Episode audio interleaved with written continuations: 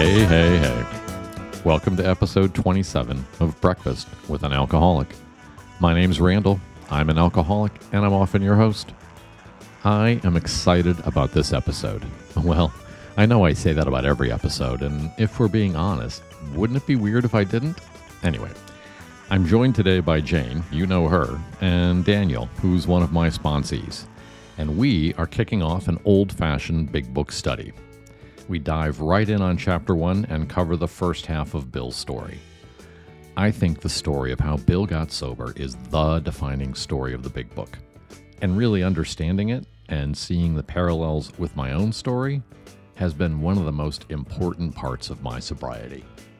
If you want to follow along and don't have a big book, there's a link to the AA website and the online version of the big book, which has the same words in the same order.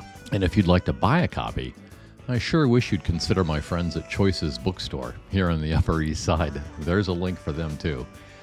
I'm going to say finding a recovery based actual bookstore here in New York City was one of the ways I knew I'd found home. Anyway, I'm excited about this, and I hope you'll pour yourself a cup of coffee and join us as we read and discuss chapter one of the big book, Bill's story. Hello and welcome. This is the first installment in the much discussed big book study group that we've been talking about. Uh, I'm really excited to start doing this today uh, with a couple of friends. We are going to be focusing on Bill's story, which is chapter one of the big book. Uh, and I'm Randall. I'm an alcoholic, and I'm doing this with. I'm Jane. I'm an alcoholic. And I'm Daniel. I'm an addict and an alcoholic. So cool. Uh, we are, of course, going to be reading from the Big Book of Alcoholics Anonymous, the fourth edition. Uh, does anyone know why it's called the Big Book? I actually don't. Fun fact. I don't think I don't think I do. So, when they published the Big Book uh, for the first time in 1939, it was thought that alcoholics, being alcoholics, it might be important to have a book with larger types so that you could compensate for all those bleary, oozy red eyes. Uh, so it was an oversized book, which contributed to the cost. It was a very expensive book when it was published in 1939, um, and hence the nickname, the Big Book, because it was literally a big book. I'm going to start just briefly. This is the foreword to the very first edition. Uh, this is 1939, so this is like the very first sentence or two. And I always think it's really important to frame what exactly this is all about. We of Alcoholics Anonymous are more than 100 men and women who have recovered from a seemingly hopeless state of mind and body. To show other alcoholics precisely how we have recovered is the main purpose of this book. So that to me lays it out. This is not like kind of a general experience thing. This is, hey, we've done this and here's how you can too. So, mm-hmm. with that in mind, we will skip ahead to chapter one, page one. And Daniel, why don't you take it away? All right, chapter one Bill's story. War fever ran high in the New England town to which we new young officers from Plattsburgh were assigned, and we were flattered when the first citizens took us to their, ho- their homes, making us feel heroic. Here was love, applause, war, moments sublime with intervals hilarious. I was part of life at last, and in the midst of the excitement, I discovered liquor. I forgot the strong warnings and the prejudices of my people concerning drink. In time, we sailed for over there. I was very lonely and again turned to alcohol. We landed in England. I visited Winchester Cathedral. Much moved, I wandered outside. My attention was caught by a doggerel on an old tombstone. Here lies a Hampshire grenadier who caught his death drinking cold small beer. A good soldier is never forgot, whether he dieth by musket or by pot. Ominous warning, which I failed to heed. Twenty two and a veteran of foreign wars, I went home at last. I fancied myself a leader, for had not the men of my battery given me a special token of appreciation? My talent for leadership, I imagined, would place me at the head of vast enterprises, which I would manage with the utmost assurance. I took a night law course and obtained employment as investigator for a surety company. The drive for success was on. I'd proved to the world I was important. My work took me about Wall Street, and in little by little I became interested in the market. Many people lost money, but some became very rich. Why not I? I studied economics and business as well as law. Potential alcoholic that I was, I nearly failed my law course. At one of the finals, I was too drunk to think or write. Though my drinking was not yet continuous, it, could, it disturbed my wife. We had long talks when I would still her forebodings by telling her that men of genius conceived their best projects when drunk, that the most majestic constructions of philosophic thought were so derived. All right, I, I think that's pretty hilarious. I, I, and I think that there is so much um, just in this first page and a half. So why don't we take a couple of minutes and just kind of go through some of it? And, and you know, I've got a couple, but but but feel free to to jump in. You know, first thing I, I want to point out is, you know, he kind of tells the story of his first drink um, Mhm. in this paragraph, and it, and it's not really that much talked about. But but when you read a little bit more about it, um, you know, he grew up in a in a family, pretty dysfunctional family. Uh, his father and mother got divorced. Uh, you know, and this is a time when people did not get divorced. Mm. Um, his grandfather had very proudly and publicly given up drinking. Um, so so there's a lot of stuff going on in the background for Bill. Um, and when that story, he's joined the military. It's uh, like 1917, 1918. Um, he's feeling great, like everyone's happy. You're going off to war. There's all that pride. Here was love, applause, war, moments sublime with intervals hilarious. I was part of life at last. and In the midst of this excitement, I discovered liquor. And you get that sense. I mean, for me, I was what I like to call a, a white light drinker. Like that first drink, boom. I was like, this is fantastic. Like this connects all the pieces. And I, I get the sense from this that that was Bill's experience too. And at the same time, he also knew, oh, I'm in trouble. Right?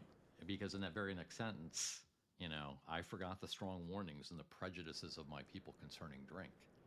And then he goes over to England and he's at Winchester Cathedral and he's eh, look 18 years old, right? And he he reads this. Here lies a Hampshire grenadier drinking cold small beer was how he died. And and Bill immediately identifies with that. Hmm. You know, like and and that right should tell you quite a bit. Like most 18-year-olds drink. I think that's probably a safe assumption. Not that many drink and say, "Oh, this is going to be what kills me." I, you know, I don't know about you guys. I, I definitely had that moment when I was 18ish. Totally agree. Um, I also just think it's super interesting the juxtaposition when he says, I was part of life at last, and in the midst of the excitement, I discovered liquor. And it's just like this buildup of good times and excitement. And then just two sentences later, I was very lonely and again turned to alcohol. So just, just kind of showing that whenever I am down or oh. whenever Bill was down, he knew that there was something he could he could take to instantly kind of elevate his mood and, and bring him back into good times. And I'm gonna, I'm gonna, I'm gonna point out one other quick thing here, and this is, I think, a really important thing. I talk a lot about this classification of alcoholics that Dr. Ruth Fox did in 1955, and she defines people, I think, like all three of us, not not all alcoholics and addicts, but I, I think knowing the three of us, we're all what would be called primary addicts. And she describes those people as people for whom they immediately know that the substance helps them navigate the world. And that's what you see there. Bill's first drink, this is fantastic. Wow, this mm-hmm. changes everything. I'm happy. I'm part of the world.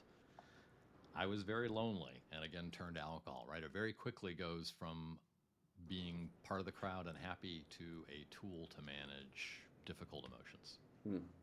I don't know. For me, I always go for on this page. I always go warning, which he failed to heed. I mean, and you guys know. I know I sound like a broken record, but for anybody who doesn't know, you know, my mom, my mom was just like the walking gravestone for me. Like Mhm. All the time, she was like, "This is in your genes. It's going to get you. You're putting your hand in the fire." And I was like, "It'll never happen." and like look where I, where I am So every time, I mean, it's it never fails to hit me every single time I read this page when when he just talks about the tombstone and the warning. It's like, hello. Um, going to the bottom of that first page too. I, I think one of the reasons that this resonates so strongly with me, and, and I see all sorts of really weird, freaky parallels between Bill's life and my own sometimes, but that's a different thing. But I also think the way he shows you as opposed to telling you, right? That's supposedly the great maxim of writing is show, don't tell. Mm. And, you know, Bill could say, I was a conceited, egotistical, arrogant asshole. Or he could write a sentence like this My talent for leadership, I imagined, would place me at the head of vast enterprises, which I would manage with utmost assurance. All right, yeah, I got it. and and you know, you, you go on to the next page, and you know, he he has this instant belief that he is going to succeed at everything he touches. Hmm. You know, the backstory, he's he's with Lois at this point. He's drinking a lot, and he goes to law school, and he gets all the way through law school. Um, he shows up at the end for his finals way too drunk, and so they finagle it so that he takes them later and he passes, but he never got his diploma. When writing that, you see the conceit, the arrogance, and that's also the fuels of the resentment that I think drives so many of us because there's this idea wait, don't you see how effing great I am? Hmm. And then the other interesting point though my drinking was not yet continuous, it disturbed my wife. so, like, yeah, he was like stealing change out of her purse. It, it was not a great situation. And, um, you know, and, and at the same time, I mean, and this is that self dishonesty that becomes such a theme. He's busy telling her, it's not a problem, don't worry. Don't you realize, like, all the great geniuses of the world are pretty serious Mhm. alcoholics? Well, and that's like this line by telling her that men of genius conceive their best projects when drunk. Like we have pages until we we get to the nitty gritty of of how low Bill got, but already there's so much dishonesty, self dishonesty, and delusion in that. And I, I mean, I would be in school. I was in school still, and I was doing my like ten page papers hammered, and I was like, but I'll get an A because mm. I write the best when I'm drunk, you know, like. And I too was like pages away from my bottom, but it's just it's it fascinates me how quickly the delusion comes on. All right, do you want to pick up there in the middle of page two, Jane? By the time I had completed the course, I knew the law was not for me. The inviting maelstrom of Wall Street had me in its grip. Business and financial leaders were my heroes.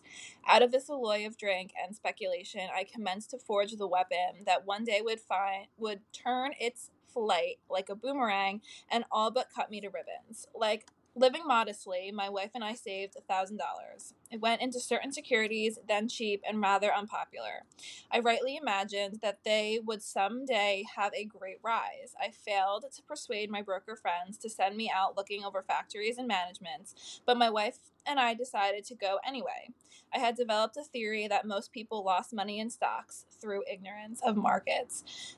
I discovered many more reasons later on. We gave up our positions and off we whirred on a motorcycle, the sidecar stuffed with, with tent, blankets, a change of clothes, and three huge volumes of a financial reference service. Our friends thought a lunacy commission ha- should be appointed. Perhaps they were right. I had had some success at speculation, so we had a little money, but we once worked on a farm for a month to avoid drawing on our small capital. That was the last honest manual labor on my part for many a day. We covered the whole eastern United States in a year. At the end of it, my reports to Wall Street procured me a position there and the use of a large expense account. The exercise of an option brought in more money, leaving us with a profit of several thousand dollars for that year. For the next few years, fortune threw money and applause my way. I had arrived. My judgment and ideas were followed by many to, to the tune of paper millions. The great boom of the late 20s was seething and swelling. Drink was taking an important and exhilarating part in my life. There was loud talk in the jazz places uptown. Everyone spent in thousands and chattered in millions. Scoffers could scoff and be damned. I made a host of fair weathered friends. My drinking assumed more serious proportions, continuing all day and almost every night. The remonstrances of my friends terminated in a row, and I became a lone wolf. There were many unhappy scenes in our sumptuous apartment. There had been no real infidelity, for loyalty to my wife helped at times, by extreme drunkenness, kept me out of those mm. scrapes. I mean, so that, again, like what an unbelievable passage, and and the the you just really when you hear it aloud, and and the words are kind of understated. I mean, I don't know about any of you. I feel like saying the words, "There had been no real infidelity." Mhm. Not gonna not gonna cut it in most situations. I don't know what what what what struck you about this passage. For me, I mean, he, already mentioned on the first page about the ominous warning, so he clearly knows what alcohol and, and addiction can lead to, and yet he continues um, kind of going down this path. And, and I think Jane had touched on it, just like, oh, that won't happen to me. Like, I'm, I'm, I'm going to keep going up and up and up, even if I continue, my, my drinking continues on, on that same kind of pace. Um, so like there's, there's at no point is he like, eh, you know, there was that ominous warning. Maybe I should cool it down a little bit. It's just like full, like all hands on deck, just going 100 miles an hour.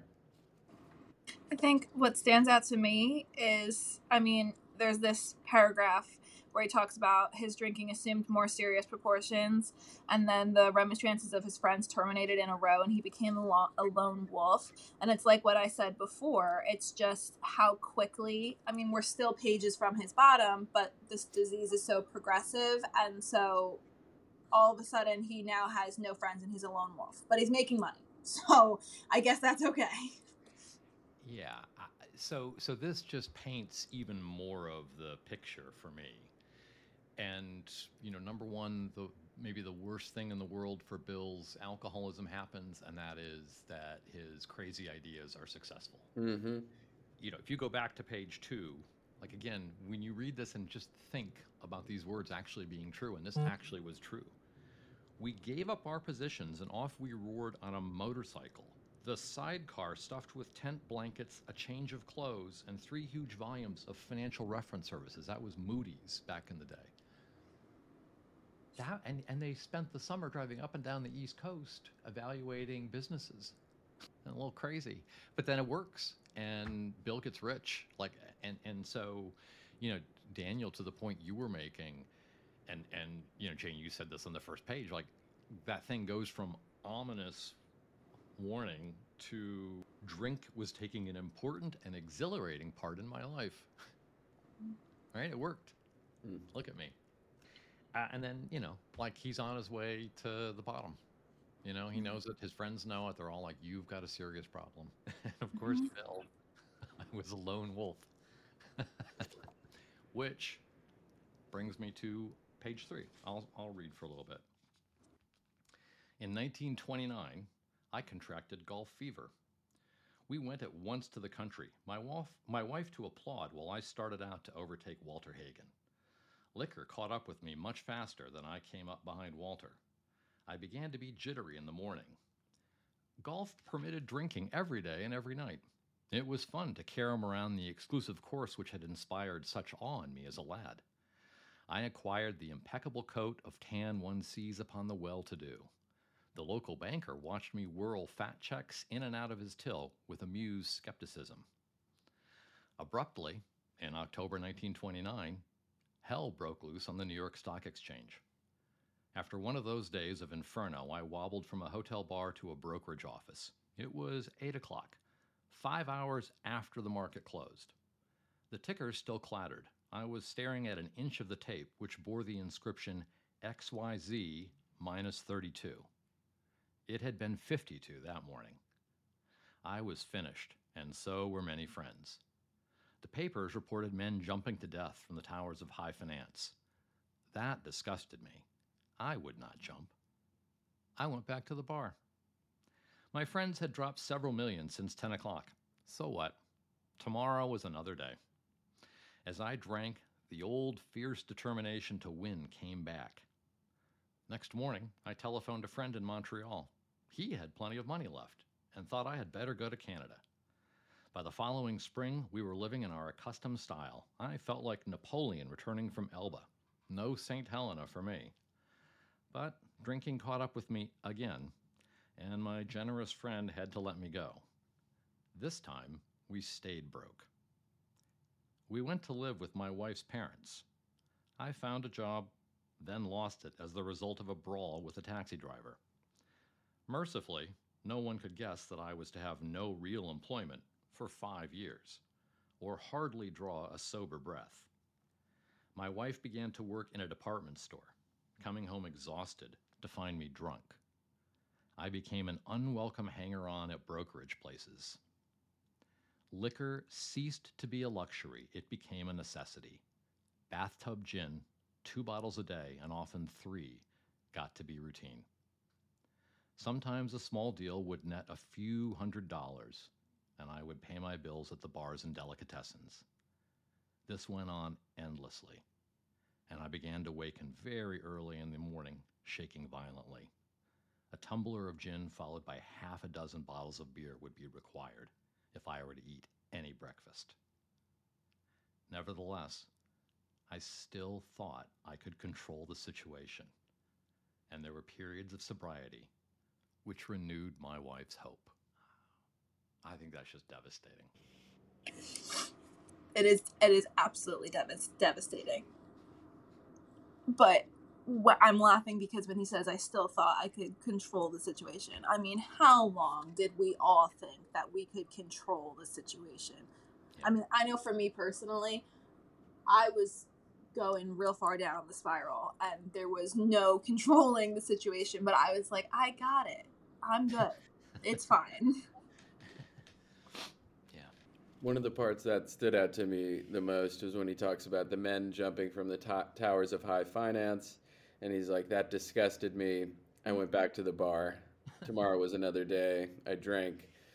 Um, and just, it, it reminds me of that first line in the first page where he's like, I was very lonely and again turned to alcohol. Um, so it's just another instance of like, all this hell is going on around. It's the Great Depression.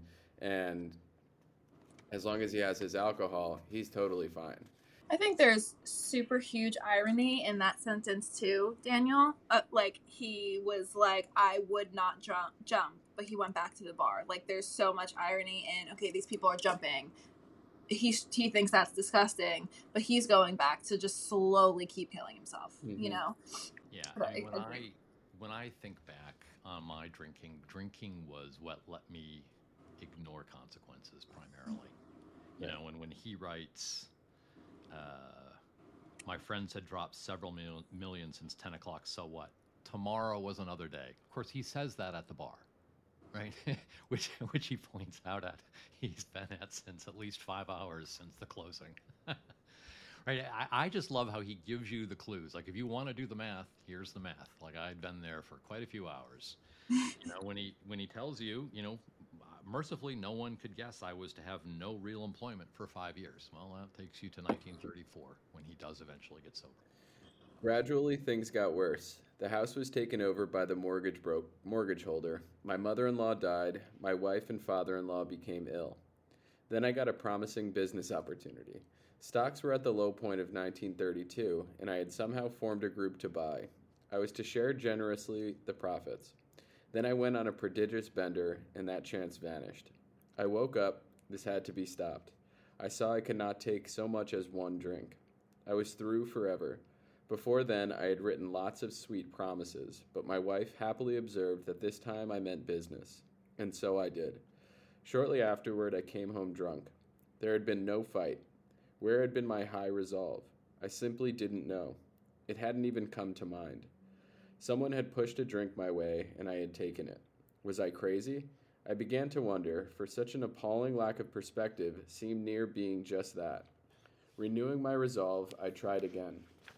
Some time passed, and, I, and confidence began to be replaced by cocksureness. I could laugh at the gin mills. Now I had what it takes. One day I walked into a cafe to telephone. In no time, I was beating on the bar, asking myself how it happened. As the whiskey rose to my head, I told myself I would manage better next time, but I might as well get good and drunk then, and I did. The remorse, horror, and hopelessness of the next morning are unforgettable. The courage to do battle was not there. My brain raced uncontrollably, and there was a terrible sense of impending calamity. I hardly dared cross the street. lest I collapse and be run down by an early morning truck, for it was scarcely daylight. An all night place supplied me with a dozen glasses of ale. My writhing nerves were stilled at last. A morning paper told me the market had gone to hell again. Well, so had I. The market would recover, but I wouldn't. That was a hard thought. Should I kill myself? No, not now. Then a mental fog settled down. Gin would fix that. So two bottles and oblivion. The mind and body are, mar- are marvelous mechanisms. For mine endured this agony two more years. Sometimes I stole from my wife's slender purse when the morning terror and madness were on me. Again I swayed dizzily before an open window, or the medicine cabinet where there was poison, cursing myself for a weakling. There were flights from city to country and back, as my wife and I sought escape. Then came the night when the physical and mental torture was so hellish I feared I would burst through my window, sash and all. Somehow I managed to drag my mattress to a lower floor, lest I suddenly leap. A doctor came with a heavy sedative. Next day found me drinking both gin and sedative. This combination soon landed me on the rocks. People feared for my sanity. So did I. I could eat little or nothing when drinking, and I was 40 pounds underweight. Well, what do you guys think of this? I think these pages are super heavy. I mean, you said before, you know, he he did this for 5 years and I was I was flipping back as Daniel was reading because you know on page three he says my drinking assumed more serious proportions, and now here he is, and he can't he can't do anything except for drink. I mean, it's just it goes back to the devastating, you know. His tone is also changing. Um, he mentions like the market would recover, but I wouldn't. Um, whereas in the first part of his story, everything is just, you know, kind of sunny and, and things are going to be great and we're chattering and, in millions and, and everything like that. And now he's just kind of coming to the realization that the end is near. That's exactly right. I mean, at the he's describing the end stages of alcoholism at this point, right? He's lost 40 pounds. He can't eat anything. He's kind of insane. As I mentioned, he's living on the mattress in the basement so as not to jump out the window it's a it's a pretty difficult time, and and he also describes in here um, anxiety, you know, which which was not really something that got talked a lot about then. But when you read that description of anxiety, uh, that's pretty familiar to me. My brain raced uncontrollably, and there was a terrible sense of impending calamity. Hmm. Ever felt that way before? Oh yeah. Apparently, that is driven, you know, when you drink, it synthetically produces, you know, dopamine and promotes the release of all these other things, but all on a synthetic basis. And so your brain apparently says, well, we won't need any more of that. And then when you, when the effects of alcohol leave, when you sober up, like you're, you're short on dopamine and serotonin and all those things. And that's why you kind of freak out. Like your brain is like, wait, what, what, what? Mm. that, that because it has become dependent on the on the chemicals and hormones that the alcohol produces and stimulates. That's what makes you feel so shitty and why you think it reinforces the idea I can't live without drinking because the only thing that makes that stop is drinking. And I, I think the other theme that is super important that, that emerges more strongly here is he is unable to stop himself. He now knows exactly where this is heading. And, and Daniel, to your point, he has you're exactly right. The the tone has shifted. Alcohol is no longer the thing that's taking him to the top. It's what is taking him to the end and he knows it.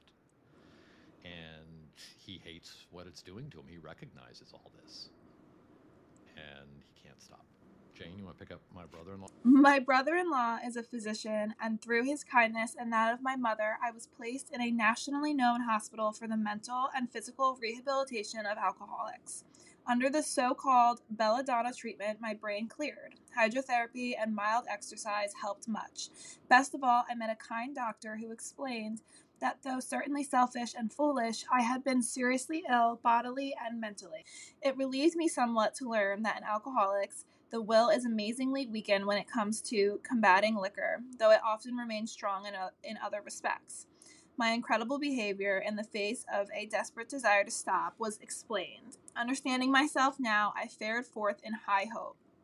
For three or four months, the goose hung high. I went to town regularly and even made a little money. Surely this was the answer self knowledge. But it was not, for the frightful day came when I drank once more. The curve of my declining moral and bodily health fell off like a ski jump. After a time, I returned to the hospital. This was the finish. This, the curtain, it seemed to me. My weary and despairing wife was informed that it would all end with heart failure during del- delirium tremens, or I would develop a wet brain, perhaps within a year. She would soon have to give me over to the undertaker or the asylum. They did not need to tell me. I knew and almost welcomed the idea. It was dev- it was a devastating blow to my pride. I, who had thought so well of myself and my abilities, of my capacity to surmount obstacles, was cornered at last. Now I was to plunge into the dark, jo- the dark, joining that endless procession of sots who had gone on before. I thought of my poor wife. There had been much happiness after all. What would I not give to make amends? But that was over now. Now word no words can tell of the loneliness and despair I found in that bitter morass of self pity. Quicksand stretched out around me in all directions. I had met my match. I had been overwhelmed. Alcohol was my master. Trembling, I stepped from the hospital a broken man. Fear sobered me for a bit. Then came the insidious insanity of that first drink on Armistice Day, 1934. I was off again. Everyone became resigned to the certainty that I would have to be shut up somewhere or would stumble along to a miserable end. How dark it is before dawn. In reality, that was the beginning of my last dubak. I was soon to be catapulted into what I like to call the fourth dimension of existence. I was to know happiness, peace, and usefulness in a way of life that is incredibly more wonderful as time passes. So that is Bill facing the end. To me, the pivotal sentence in this section, the one that really sums up the struggle of active alcoholics and addicts. After leaving Towns Hospital, being told this is going to end with you dead or in a sanitarium, and and Lois was actually spending her time researching which sanitariums to commit him to, and his doctors were saying, "You are going to have to do this to him at some point, otherwise he'll die." He knows all that, and he can't stop drinking. Fear sobered me for a bit. That fear, that self knowledge, oh my God, this is going to kill me, is never enough to make you stop. He says it was a devastating blow to my pride. I, who thought so well of myself and my abilities, of my capacity to surmount obstacles, was cornered at last. And that happened so many times um, for me, and I'm, and I'm assuming all of us, where we, we think we can do it on our own, and we have so much kind of self will that we're not willing to, to, to let go of. Um, even though we, we understand that there is a solution um, if we do so, but there's just that self will and, and that we hold on to until the very last minute. During this time in and out of the hospitals, Bill is starting to formulate his theory of alcoholism, and he's talking to Dr. Silkworth, who's explaining to him, you know, this is an allergy. And so he's been sober for a little bit after this stint in Towns Hospital, which used to be on Central Park West. Um, and on Armistice Day, he goes out to Staten Island to play golf. And he goes out there and, and goes and hits some balls, and he meets this guy, and they kind of end up hanging out. And the next thing, and Bill's explaining his whole theory of alcoholism to this guy who he's never met before, who's not an alcoholic. Uh, and then the bartender's like, "Hey, it's Armistice Day. Are you guys vets?" And Bill's like, "Well, I am." and starts drinking, and the new friend's like, "What? What? That's horrible." Um, and that's Bill goes off in his bender, right? I mean, so he writes this, right? You know how incredibly despondent he is. He's near the end, and again, drinking is what makes it possible for him to ignore even that consequence.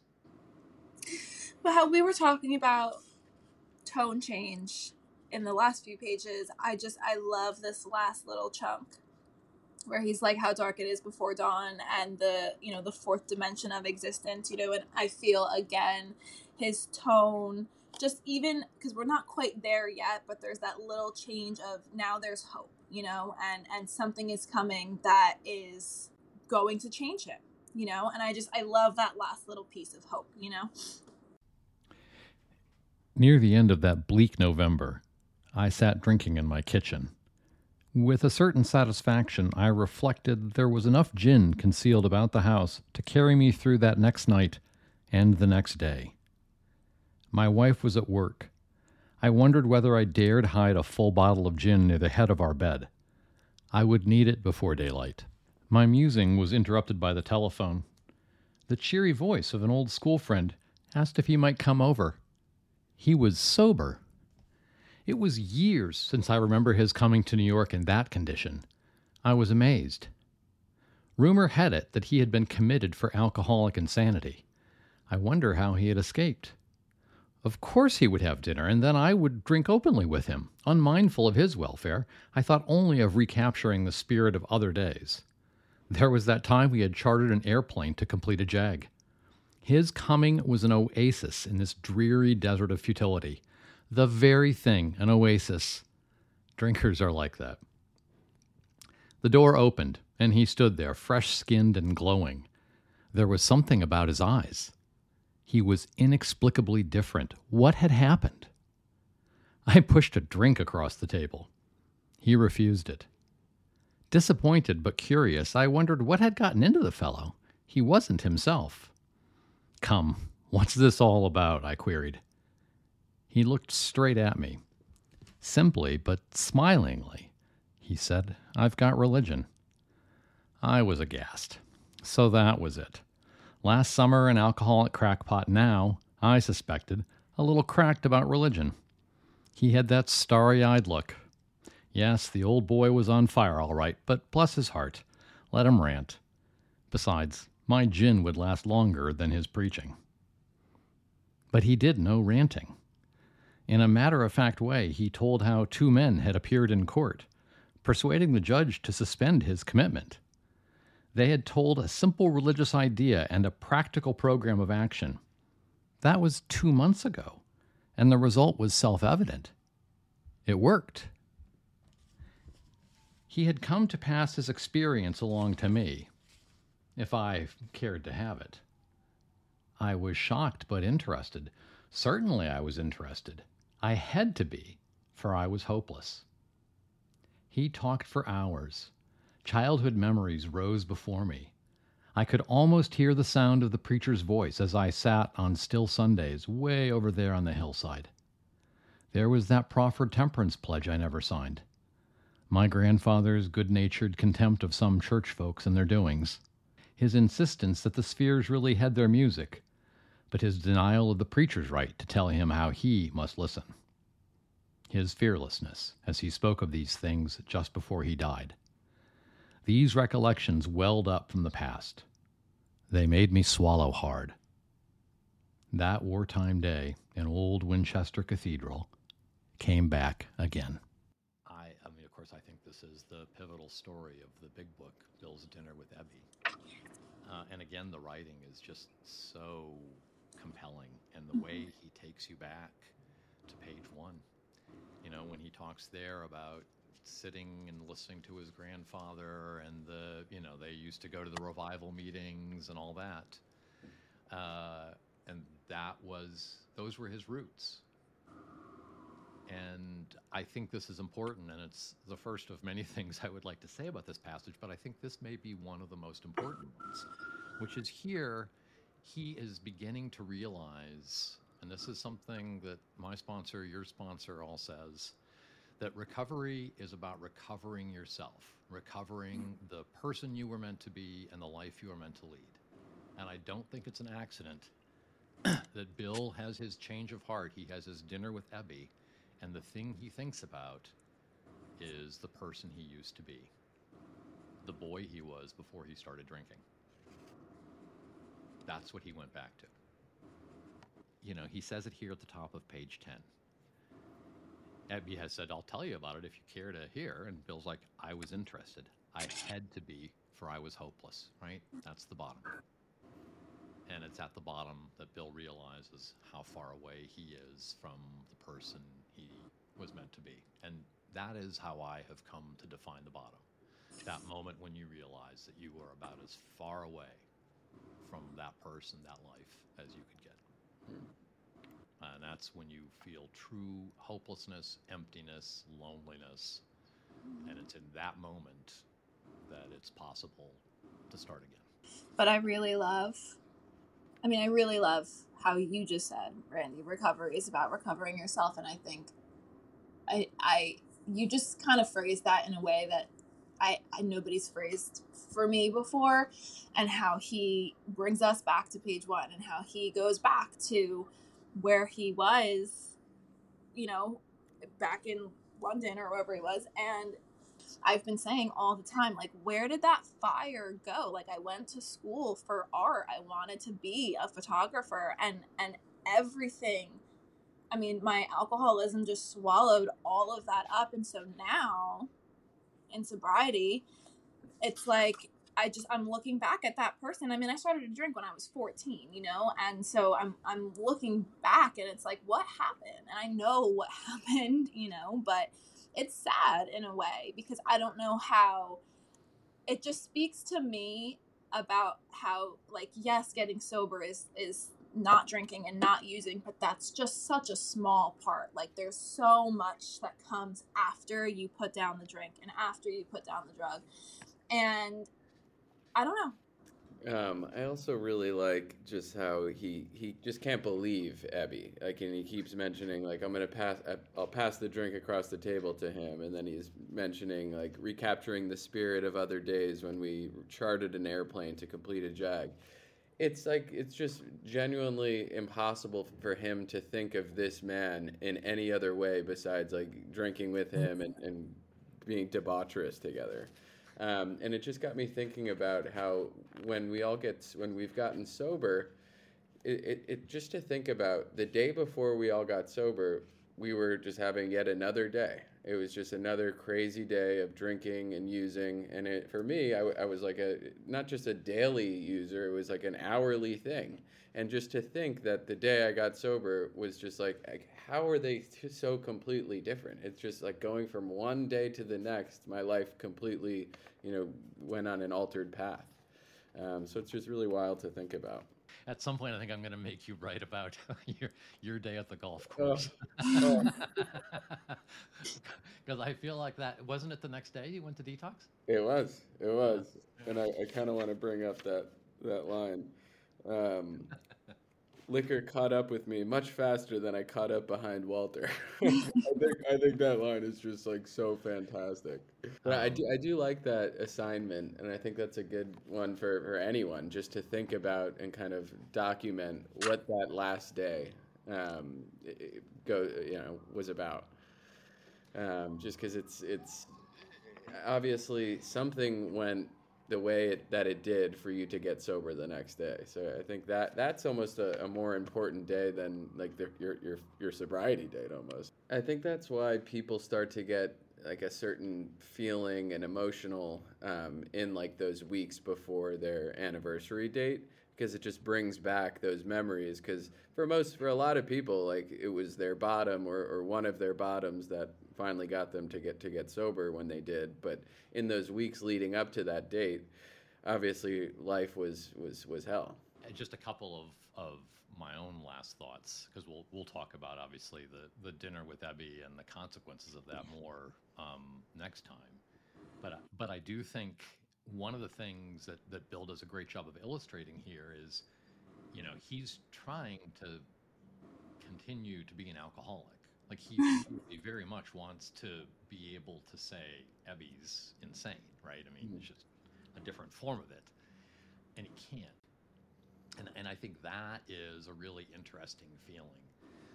No matter how hard Bill is trying to persuade himself that this is nonsense, there's something about it that is telling him that he can't. And whether it's Ebby's appearance you know, because two months in, you you know, we all know how that looks. Pretty, you know, you look pretty great two months in. Hmm. Um, so that was part of it. Tone of Ebby's voice must have been part of it, and, and Bill's own desperation must have been part of it too. But I think that's an imp- interesting topic to, to to explore is kind of that process of self honesty because I think that's the other thing that happens at the bottom is you finally tell yourself the truth. So I think that's where we're going to park it for today, right there in the middle of page eight, and we will pick up from there next time. Uh, this is right at the end of Bill's dinner with Ebby, so I think it's a it's a good spot to pause. Any any last thoughts on what we covered today? I don't have any. Daniel Daniel has me thinking about my bottom, and and it's still a little far, but we're getting close to January, guys. So now I'm thinking about those weeks leading up. Um, but I think this was great, and thank you everybody who has joined us today. More is uh, more is to be revealed next time. Excellent. All right. Well, thank you guys, and uh, we'll see you next time. Well, that's another episode of Breakfast with an Alcoholic. I hope you enjoyed it. In fact, I hope you enjoyed it so much that you subscribe. And to make that easy, I put a button down there. You can just push it. Go ahead, I'll wait. Eh, cool. When you subscribe, you get the daily gratitude list, all of the future episodes of Breakfast with an Alcoholic, the liner notes, the official discography, and so much more. The really great news you can subscribe today for free. I mean, you're probably also going to be able to subscribe tomorrow for free, but wouldn't today be better? Also, I know it's Alcoholics Anonymous, but it's totally cool if you want to tell your friends about us. It's thanks FLMS, thanks for letting me share, on Instagram and Twitter. And I put another button down there to make it super easy to share. So, subscribe, like, share, follow, and I will be very grateful. On a serious note, if you need help or want to learn more, nyintergroup.org has a complete listing of AA resources in New York, and there's an intergroup site for every state and a lot of countries. If you want to ask us, we can try to point you in the right direction too. So that's it. You can look forward to the liner notes for this episode soon, and I'm already excited about the next breakfast, and not just because there are going to be pancakes involved. Until then, be well, stay groovy, go to a meeting, and call your sponsor. Thanks for letting me share.